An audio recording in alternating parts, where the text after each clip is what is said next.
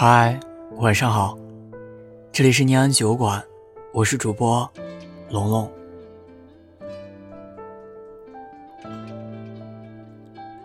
高考刚刚结束，我也想和大家聊一聊我的高中生活。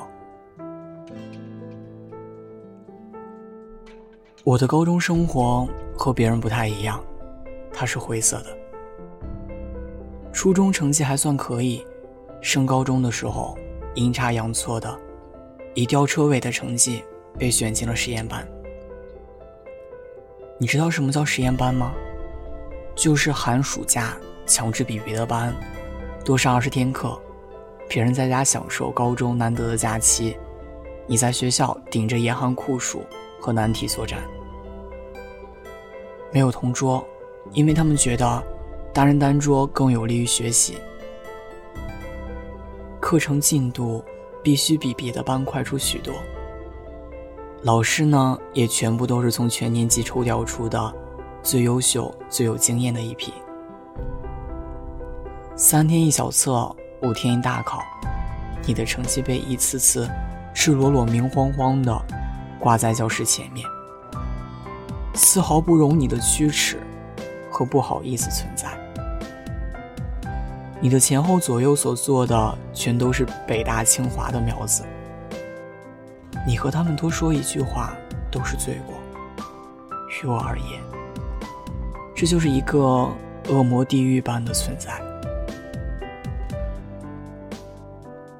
我本身就是一个对新知识接受能力不太好的小孩，而且那会儿心理还没有成长健全呢。没学会怎么在重压之下调整好自己的心态。我本来可能说话了，他们却三番五次的教育我。发现我根本就是块不可雕琢的朽木，只能一一找我前后左右谈话。你少和他说话。你可想而知，在日复一日的重压下，我的日子有多难过。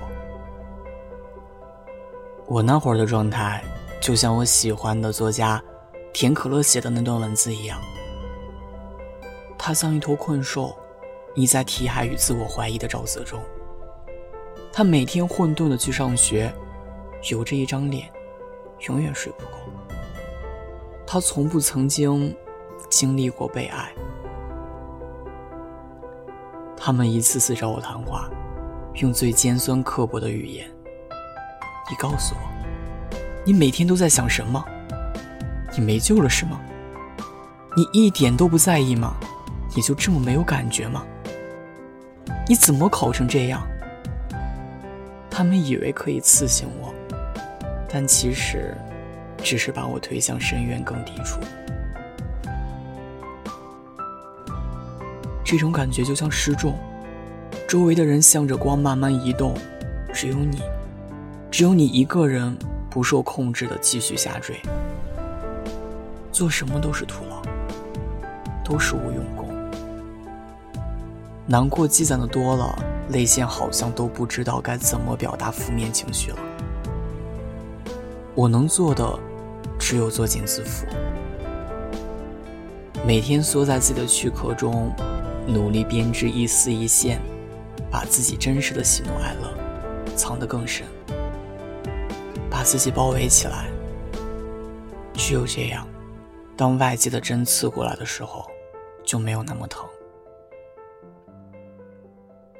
我痛恨他，也痛恨他带给我的改变。我花了很多时间来摆脱他留给我的阴影和负面影响。他让我变得不再像以前一样积极开朗。他也让我很少再能够心无旁骛的开怀大笑。他让我在很多时候、很多场合，都下意识的隐藏自己，把自己当成一个透明人。那时候坐在教室的每一天，甚至在六月八号考完英语走回教室的路上的时候，我都在恨恨的想：毕业之后，我永远都不会回到这个学校，我绝对不会再怀念这段时光。可是，直到前不久的某一天，我在学校上看到一个同级的同学做的视频，我看着满身都是荧光条的新华楼，在夜幕里发出温暖而又夺目的光芒。西校区长廊一簇一簇的花开的热烈，傍晚从教室窗内拍到的姜紫色的天空，想到了在秋天的时候和他经过小道，泛黄的叶子。在脚下吱呀吱呀的声响，也想起了在冬日的大雪里，和朋友拉着手，害怕又雀跃的在校园里横冲直撞。想起了我们的语文老师，那个感性总多于理性的女人。如果她知道我现在在写下这些字，她一定会很开心。也想起了坐在我旁边可爱的小姑娘，她在我成绩一次又一次跌到令人崩溃的新高度的时候，花了一整节自习，给我写了一封长长的信。她对我讲：“我们一定会成功的。”想起了那个每天给自己打气、灌输恶俗的心灵鸡汤，坚信乾坤未定。你我都是黑马的时候，泪水慢慢的、慢慢的溢了出来。那天我缓缓的在微博上一字一句的打下了这样一段话。那是我打心眼里厌恶的一个地方，一天到晚咬牙切齿、痛骂八百遍的地方，是我发誓踏出一步，绝不会再回去的地方。是拉我坠入无边深渊、陷入泥沼的地方，是让我觉得人生如此不值得，甚至想一了百了的地方。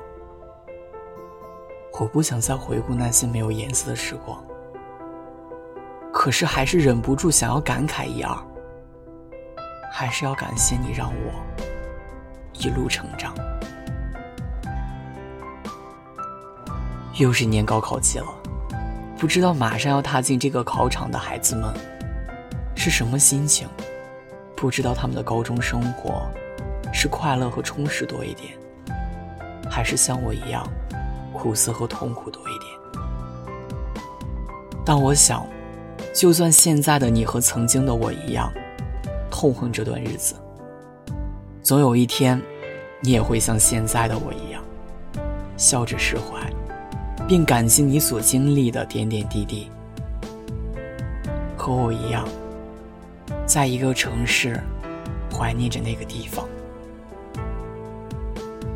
你知道的，漫长而潮湿的雨季总会过去，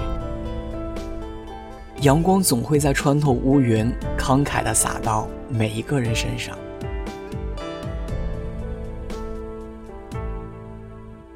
这是我的高中生活。就是这样，一段让我痛恨而又怀念的时光。